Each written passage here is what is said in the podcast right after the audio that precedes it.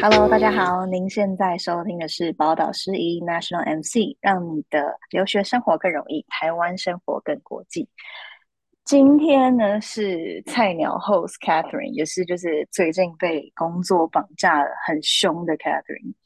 但我觉得不管再怎么样忙，就今天就是一定要就是好好的来跟大家分享，因为这一集实在是太重要了。难得可以邀请到就是我的大学长，也是资深的留学顾问 Will 来到我们的节目，掌声欢迎。 Hello、欸、其实我们的 slogan、okay, okay. 是为了你而调整的、欸、就是这个、oh, 这个留学生活。对啊，我我来跟就是听众说明一下好了，就是因为另一个 host 就是 Gavin， 他因为有就是国外留学经验，那他发现就是当时嗯，其实他觉得就留学生的圈子还有很多可以更好的空间，那就其实不是每一个人在异乡就是觉得孤单寂寞觉得冷的时候都知道有哪些管道可以寻求协助。那我的话呢就是一个想的比较多的人，所以在生活上就有一些洞见啊观察啊，就希望可以帮助大家在生活上找到一些方式可以就是更舒更舒服更自在一点。对，那就是希望今天就是由我们的这个资深留学顾问 Will 作为正式就是实践这个 slogan 的第一集。好，那话不多说，我记得就是 Will 的资历真的很丰富吼，也非常斜杠、嗯、那来请他自我介介绍一下好了。好，谢谢 Catherine， 我发现了你的你的引言呢让我压力很大，我要做实践这个 slogan 的第一集这样子。好，那我跟大家自我介绍一下。 Hello， 大家好，我是 Will， 我目前呢是威斯留学顾问中心的负责人，那已经呢在留学辅导业界已经有十三年的工作经验，那过去呢从一些业界的大型的代办公司，到现在台湾教育界很夯的一些像是国际学校啦美国学校，到实验双语中学也都有在学界的服务的经验，在学校内担任他们的升学辅导顾问教师。那当然我自己也是海外归国的这学子、哦、所以可以说是在业界跟学界的经验非常丰富，所以我在辅导学生过程当中呢对学生的国际修科课程啊非常了解，然后他考试的时程规划课外活动安排以及每年的申请趋势变化都要有相当的掌握。那当然我还有一个斜杠身份就是职涯咨询师，这部分的话就是因为起源是因为我很多学生会遇到科系的困扰，不少的要申请科系的问题，那作为一个负责任的老师跟顾问，我必须要有这样子的专业去辅导他，引导他找到一个真的热情兴趣方向，选择到一个真的适合他的科系，而不是哇哦你的数理比较强你就去念理工科系好了。我觉得这是一个很不负责任的一句话、嗯、坦白说。对，哇你这样简直是简直是在教训就是我们亚洲的所有教育。我希望呃所有的教师不要听这一集这样子。所以大概就是大概这部分啦，所以我的另外一个身份就是做职涯咨询师啦，那目前累计时数也有也都破百小时了，然后我有在一零四的职涯诊疗室做公益的 giver， 来解答大众遇到的一些职业困扰还有履历健检的部分以上。哦哎、欸我打岔一下，因为一零四这块是我之前没有听到的，所以因为我有时候、嗯、你知道我们就是看找工作还是会去一零四上面看一下嘛，那就会发现就是有这个诊疗室、嗯、但其实我第一拍反应会觉得说这些会不会就是那种、嗯、你知道阿公阿嬷就是比较闲闲着比较久，然后想说在上面可以聊聊天，就想说这一块的那个专业度好像有一点点呃，就他可能没有特别在做行销啦。对哦，原来是就是原来你你是有在里面的是不是？有，我有在里面，只是我我当然没有像可能里面有这些资深的 giver 他们这么的资深，那里面的确有一部分可能是比较资深的前辈们或长辈们喜欢在上面跟大家分享、okay. 对，但是我也有看过很多的、oh, okay. 呃很多的回文啊贴文啊，的确他们都是依照自人自我个人经验啦来给予建议啦，那我在上面做的话就变成说我可以透过我是咨询师的身份给一个比较更、嗯、更客观的方建议方向给、那个 oh, OK 刚刚听下来发现就是 Will 基本上是从从国内到海外，然后包括从内心深处心灵的健康状态都有都有这个这么完整的服务，那听起来真的觉得哇真的很丰富。哎，那 Will 我想请教一下，嗯、就你在帮大家做留学呃咨询的过程中，因为大家就是最主要呃找你就是可能就是一开始会是留学咨询嘛，那你觉得就是最常见的问题是哪三种？嗯就嗯，比方说有没有一些就大家对于出国的迷思，是你觉得就是可以先让我们的听众朋友知道的？嗯，我觉得谈到迷思的部分的话，我觉得最大的迷思就是很多人会误以为我出国念书，我的英文自然就会变好这件事情，这是非常的迷思中的迷思。哦、这件事蛮看重个人的努力的，嗯、就是很多人其实他出国如果没有。呃，虽然他把自己丢到一个国外的环境，但是如果他自己第一个他不愿意开口说，然后再来第二个他不愿意、嗯、呃努力精进自己的英文的沟通能力的话，那当然他英文是不会进步的。所以其实呃有一部分的像台湾社会的业业界的一些企业主们，他们其实反而并不会因为今天我收到你的履历，然后看到哦你是从国外回来的，我就觉得你是英文就很好，因为他们其实也看出了，其实有部分的海外归国的学子们，他们英文程度其实也没好到哪里的一个状况。所以这个部分我觉得、嗯、这个部分我就会去去导正学生或是家长他的一个观念，如果他他如果问我这个问题的话，我就可能会导正他这个观念这样子。哇，那你看，就是连家长都已经准备好一笔钱，就是最极端的方式，要把他送到一个全英文环境，然后你还在告诉他说，这还是要看你孩子的意愿的主动性。对，就是说，其实因为我说他出国只是为了想要英文变好，他就是去念语言学校就好了，他不需要去留学、oh. 去拿个学位。OK， 那那我觉得那个、okay. 那个目目目的跟目标是不一样的。嗯，那个需要的那个积极度跟他的耐受度。对对，还有复杂复杂的程度啊，等等，这些都都都相对的复杂很多。OK， 那其他另外的迷思当然包括就是，可能有些人会觉得说，哦，我出国留学就是每天都要开 party 这样子，哦、什么什么姐妹会啊、兄弟会这样，兄弟会，然后每天都每天晚上都有 party 可以嗨啊什么的。这个其实这个也是一个一个迷思，因为其实呃，国外在国外大学啊，其实。呃，认真的人非常的多，而且国外的大学没有像台湾的大学这么好混。Oh. 完了，我又好像又得罪很多人。对，天哪！对，开录的才才多久？才不到十分钟，开始开始发抖。真的真的，好吧，你你们记得后置到时候帮我消音这样子。好，没我我们你就叫 Wilson 好了。哦、啊啊，对，我叫 Wilson， 然后叫 Wilson。就是说其实国外大学他们真的学生会进入到国外，也是我们举美国为例子好了，因为美国你真的能够进大学去念书的学生，他们其实已经非常自己的想法，他知道自己要念什么，他知道为什么我要去念这个学位，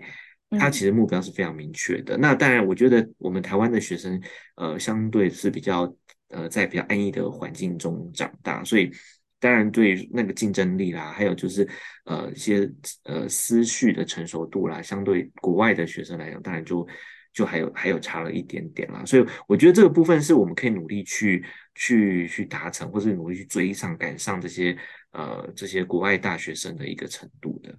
嗯嗯嗯，对啊。那先前因为疫情，就是因为疫情那阵子比较严重，那所以出国留学这件事情变得很困难，然后。再不然就是出国了，好像就是大家都需要线上学习啊等等。那现在虽然就是疫情相对比较稳定，但也有听说就是美国经济啊跟治安不好。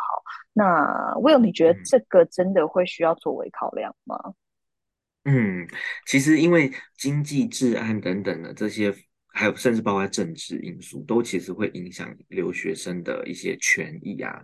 嗯，所以说其实的确还是需要考量，但我觉得如果讲到经济这件事情，毕竟美国它还是还是一个强国，所以其实我觉得倒不用太担心这个部分。但是如果说是治安部分的话，那的确美国可能美国治安的确是出了名的不好，因为它枪支是没有管制的，所以说其实枪击事件呢层出不穷，所以这个也是为什么越来越多的家长。还有学生本身都有考量到，诶，美国如果说治安这么不稳定，然后像最这几年不是一直有排华的一个一个新闻嘛，然后攻击华人的事件啊等等，这些讯息越来越多的时候，其实呃不想去往美国发展的学生也有开始越来越多，因为他会考量到在到当地其实是不安全的。当然当然我有听过有学生跟家长跟我说，呃，他们治安是他们第一优先考量。然后呢，我就跟他们说，美国治安不是那么的好啊。嗯、然后甚至刚好他选的学校那个区域治安是真的不是那么好的治安环境，就是连白、嗯、白就是白天走路在路上都有可能被抢被偷这样子的一个环境。然后就他爸爸就跟我说，没关系，如果能够进这个名校，治安再差我们也要去这样子。好可怕的爸爸！但他他们有要全家移民吗？如果没有的话，这个爸爸我听到我会我会生气耶。我真的是瞬间三条线，我说哦，好吧，而且而且他是送女儿出国，是女生哦。啊，天哪、哦！结果去了吗？额外查体问一下。没有没有没有，目前目前还没，因为他刚好是我我呃我今年的学生，那目前他还在决定到底要要要去哪一间学校这样子。那帮听众问一下，因为我相信听众现在到现在都会很好奇，请问到底是哪一区啊？大家不要去。没有，因为其实像比如说我们知道的有一些名校，美国大概排名十几名的叫 Johns Hopkins， 好、哦，约翰霍普金、嗯、约翰霍普金大学，它、嗯、它的 location 那个环境是真的不是那么的好，但是因为它是非常顶尖的名校，所以有时候学生就是很两难。如果我录取了，嗯、我真的很想去，因为它太有名了，但是。嗯他又要冒着生命危险去念书，这时候其实很多人就会，嗯，卡在那边，不知道我到底要不要为了读这个名校而冒着生命危险这样子。了解了解。对，但是他也不能，嗯、也当然治安差的也不会只有这这一这里啦，这只是举一个例子。哎，那就 Will， 你觉得就是抱持什么样的心态的人出国读书会比较容易适应跟生存？因为我其实有就是，嗯、其实我其实听过不不不少哎、欸，就是。在国外，然后真的是得了忧郁症，然后甚至是就也不敢回来，嗯、因为觉得丢脸什么的。嗯、对啊，很多这样的情况。嗯嗯嗯，对，因为其实我也有听过蛮多学生到那边得忧郁症的，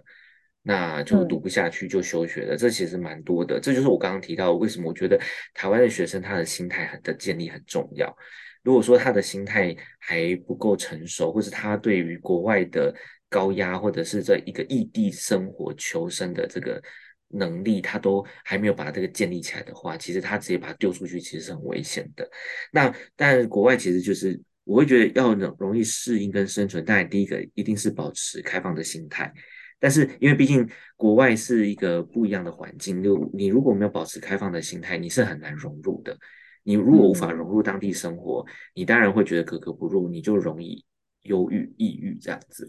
但是你在保持开放心态之 的, 的前提就是你必须要有原则，因为你总是知道什么事可做什么事不可以做，那你总是心里要一把尺，你要有一个道德的标准。那这个就是我们讲的 自, 自制力的部分，你自制力一定要好，因为呃，你到了国外当然你就没有像台湾那么舒适，或者是你在台湾有一些家人有爸妈可以管着你或者是约束着你，你到那边就是靠自己，所以你变好变坏就是自己负责，你你不可能再说叫爸妈在帮你负责这件事情。Oh, okay. 那当然还就包括像是国外的人、嗯本身就比亚洲人还要主动积极，所以我会非常鼓励那些出国的留学生一定要非常主动积极，你这样才有办法去把握任何的机会。了解。我听到这里不知道是不是有很多人已经退缩了一半了也没有那么严重啊，就是我们可以慢慢学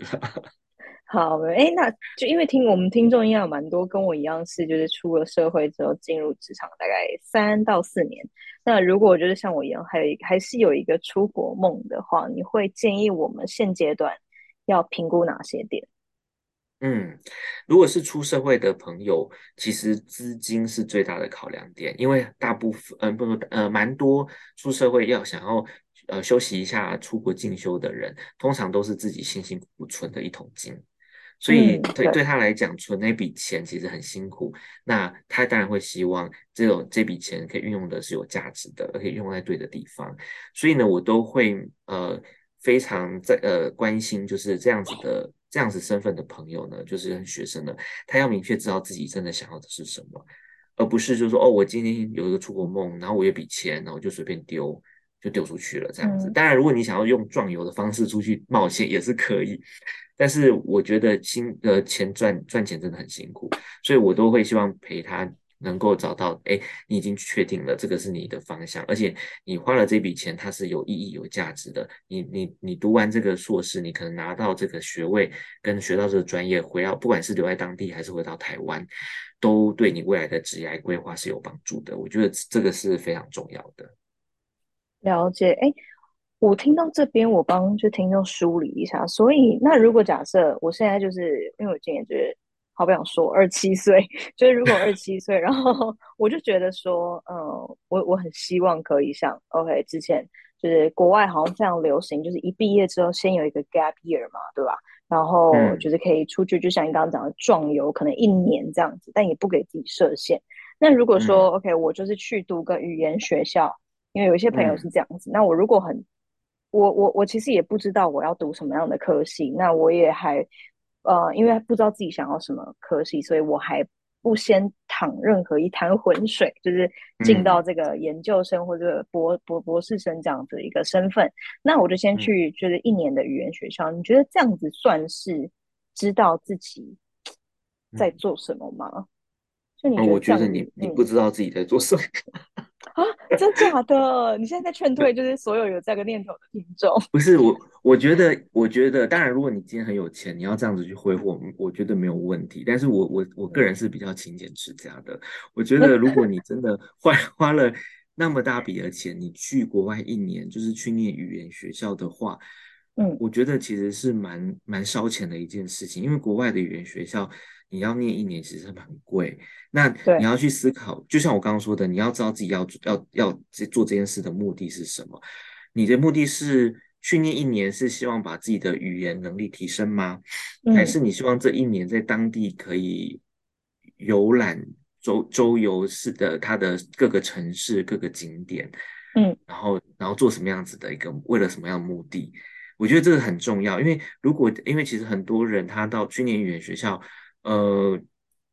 我我坦白讲，如果你真的是想要只只是想增进英文的话，其实不需要念到一年。如果你真真心有希望把你的语言学起来的话，你比如说我这样讲比喻好了，你在台湾去、嗯、去一个语言补习班，你想要念学一个，比如说托福、雅思，你去问他课程长度，嗯、我不晓得就是。Catherine， 你有没有经验？就是他们一定会说，哎，我们的比如说雅思托福班级的的这个课程，那种对它的长度大概就是三到四个 月,、嗯个月，对对对，对对对。那哎，那你为什么会到国外要念一整年？你懂我意思吗？嗯，就是一个借口啦。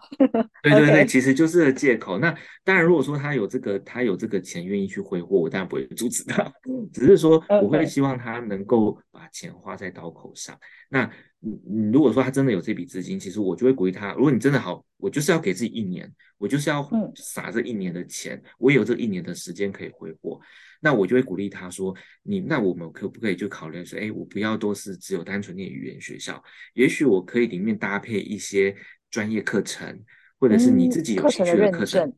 哦，对对，或者是我们讲的 certificate， 啊，就是说你不是只是一个 language program，、嗯、你可能是，哎，我在修一点点 certificate 的课程，比如说我可能对绘画有一点兴趣，所以我除了念语言课程之外，我也修拿一些跟绘画有关的，或是 三 D 有关的一些呃电脑课程等等。嗯，其实这样子其实可以丰富他的课程的多元，然后他自己也会觉得哦。好像我不是每天都有带回一些什么东西这样子，嗯，对对，我觉得这样反而你会把钱花得更有意义这样子。OK， 了解。哎，这个这个我自己听完觉得蛮有兴趣的，我们再约下一次。嗯、好，我私下聊。私下聊好的好的。哎，那热门的留学地点，因为通常就是我们熟知就是什么美国啊、英国啊、澳洲啊，那、嗯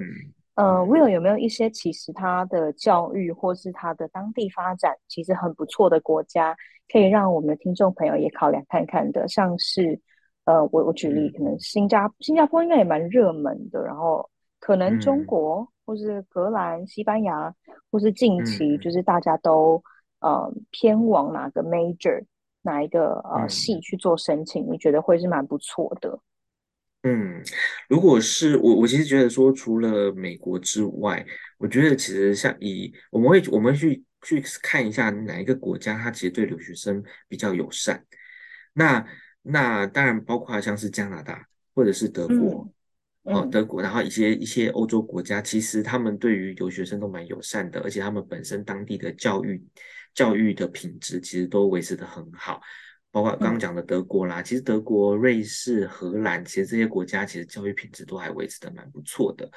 所以然后再这样对留学生又友善，所以其实这些国家都还蛮能考虑的。那当然如果说呃有些学生或是家长他担心诶是要飞到欧美感觉太远，他要留在亚洲区的话，那我觉得其实日本也是一个不错的选择。那尤其是如果真的呃口袋不够深的，想要省一点钱的，日本是一个蛮好的一个选择，他的他的学费啦、生活杂费等等各方面都比欧美省了很多。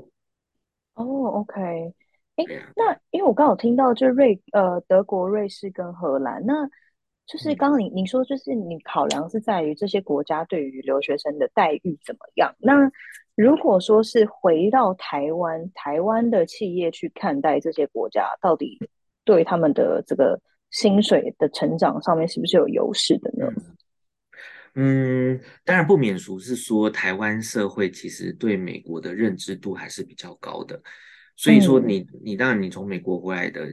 呃，基本上嗯大家会觉得说哦你就是美国，但是其实因为现在小美国留学生回国的人也太多了，所以其实大家也也其实也学聪明了啦，所以他会多去看一下你是美国哪个学校毕业回来的。那也因为这几年其实欧洲毕业生回台湾人也越来越多，其实我觉得台湾社会目前的风风气是他并不会觉得说、哦、你今天是荷兰回来的，或者是你从德国就觉得你你差人一等或者怎么样，其实并不会。因为其实现在企业主也大概都知道我我我收到的履历十份里面可能有六七份都是从国外回来的。嗯，这么多、哦、原来嗯Okay. 就当然这个是要看产业啦，这是要看产业、嗯、就是呃，但是其实因为现在就像我刚刚讲的，我们台湾其实每年出国的人数真的是在增加，那其实之前看过教育部的统计，其实每年出国人数呃，大概都维持都在九百到一千人左右，但现在已经增进到一千五百到两千人之间了，所以每年假假设我们每年抓两千人，然后再加上一些黑数那可能这样算下来其实出国的人数其实是蛮多的。OK， 了解。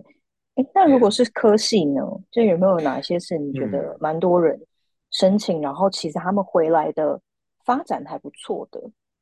科系其实我们还就是也是只能跟着世代潮流啦。那现在社会潮流一定还是跟跟科学、电脑、科技相关产业还是比较夯的，所以出国念 computer science、okay. 或者是跟 S T E M 相关 S T E M 这个领域的相关的科系的学生还是大众，然后这些科系的学生他在找工作上面的容易度当然还是比较高一点，因为这现在是社这个全球的科的趋势，这个不免俗、嗯、所以就这些学生第一个比较吃香，第二个他们找工作比较容易，留在当地可能也比较容易、啊、然后再就是薪资结构上面当然也就可能会比较高一些、okay. 那当然他念这些科系的回台湾，台湾也也在发展科技啊，所以当然他的他的他的找工作的容易度当然相对还是比较高一些。 OK， 了解。诶，那个 Will 可不可以帮我帮听众解释一下 S T E M 是什么意思啊？哦、S T E M 的部分的话，它是由 S T E M 四个字母组成的，那 S 是指 science 就是科学，那、嗯呃、T 的话呢是 technology 是科技，所以像是跟科学、嗯、科技，那 E 的话是 engineering 就是工程、嗯、哼哼，然后 M 的话就是 math 就是数学，所以你会发现就是跟数学、理工科相关的相关的科系，我们非常二类组，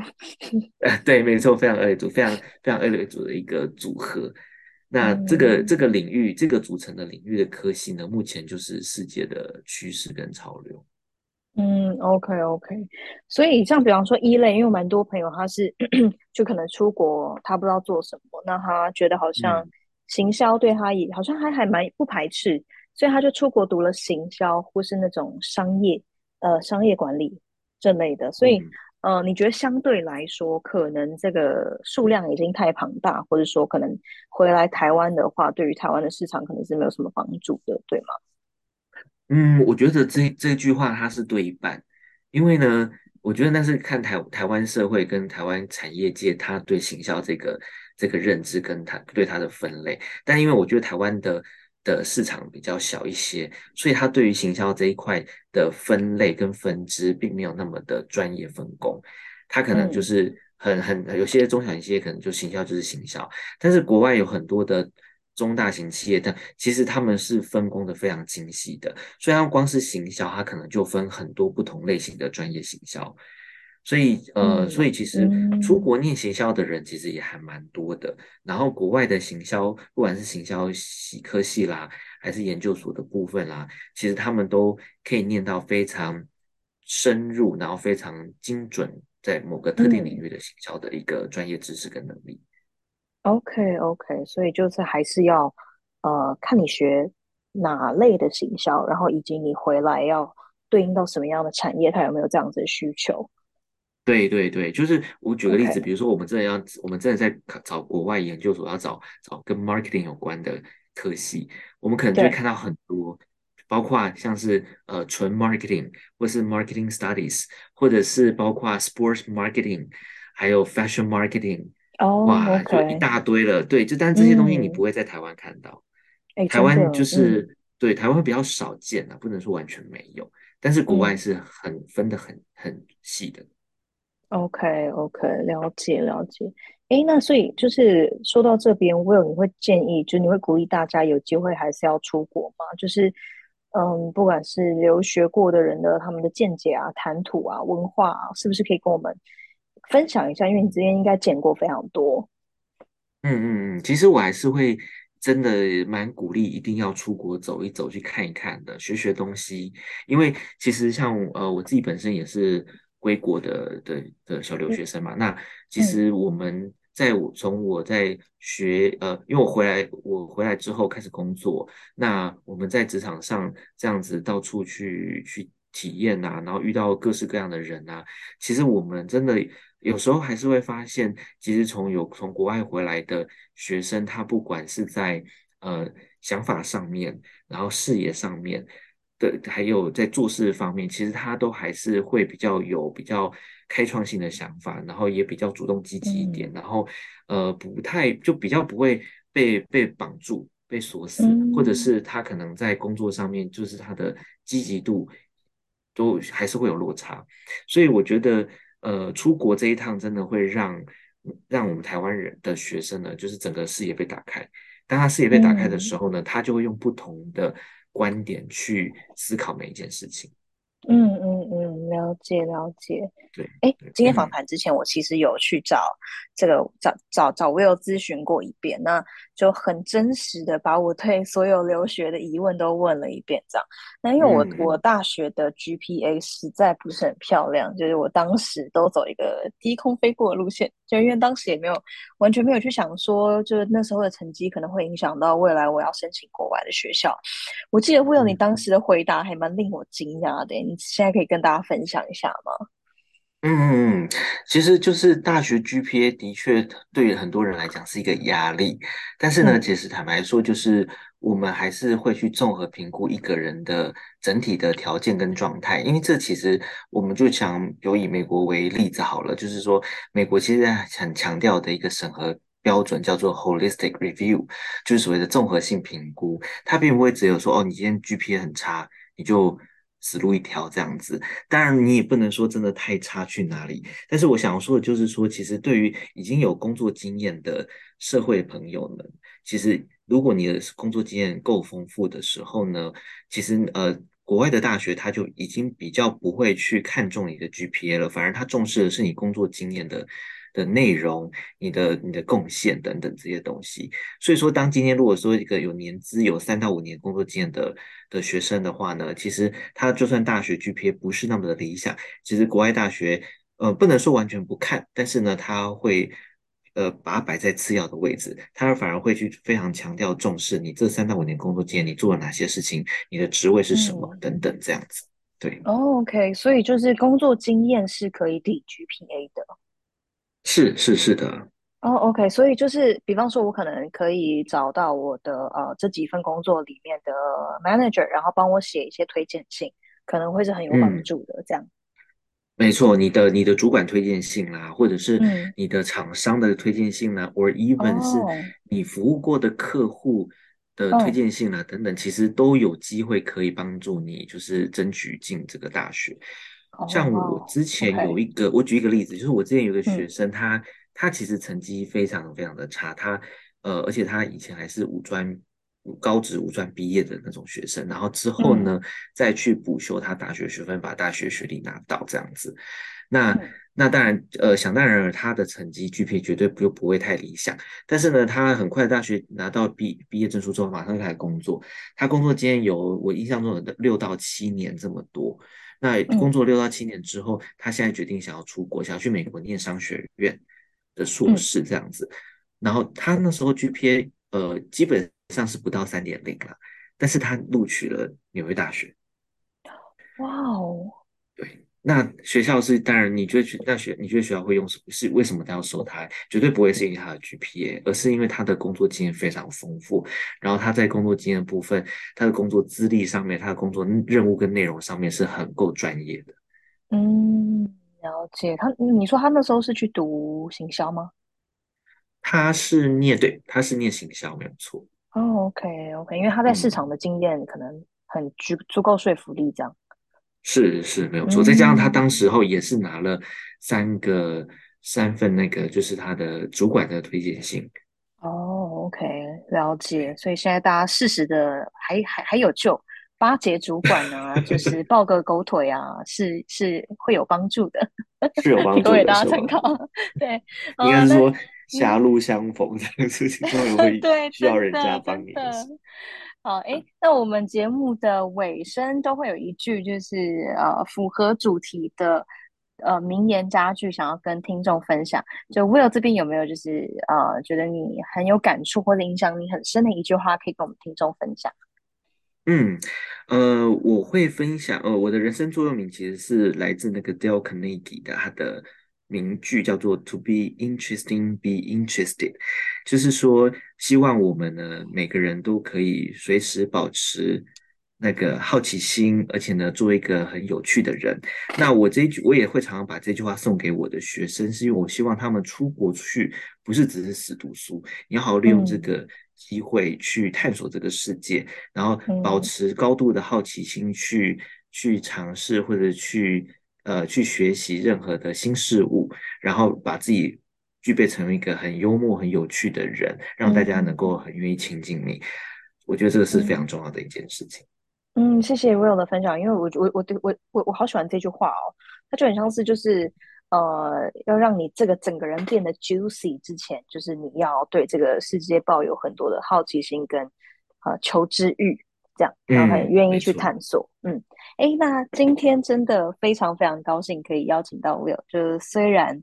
呃我自己才跟 Will 咨询过一过一次，因为我就是来想来访谈之前，我就想说真的一定要先帮大家了解一下，就是这个整个咨询啊，或是说呃留学中间会有什么疑问，我都先想要先帮大家了解看看。但我觉得过程中真的非常的愉快跟轻松。呃，就不用担心会像其他就比较大型的留学顾问公司，它会比较冷漠。那 Will 是比较用一种引导的方式，让你可以就是很放松的说出自己的愿望，然后他在帮你理性的做评估，就比较不会就是为了促成你呃硬是要促成合作，然后被推荐一些鸡肋的学校。嗯，那如果有职涯方面的困扰，就也很欢迎跟 Will 聊聊，他他会帮助你探索就是内心你真正的需求。那我记得我上次聊得太愉快，不知不觉就时间就过去了，然后你会觉得说就是诶原来社畜的愿望还是很有机会可以达成的。我真的不喜欢社畜这个名字，因为我觉得每个人都有他的特色跟优势。嗯嗯嗯嗯，好了，希望大家就是这一集听完就是你有什么收获或是有什么想法，都欢迎就是嗯在底下留言，然后我也会把 Will 的资讯放在我们的资讯栏，有兴趣的话大家欢迎就是去找他聊聊。那今天就先到这边，我们下次见咯、嗯、拜拜。嗯，拜拜。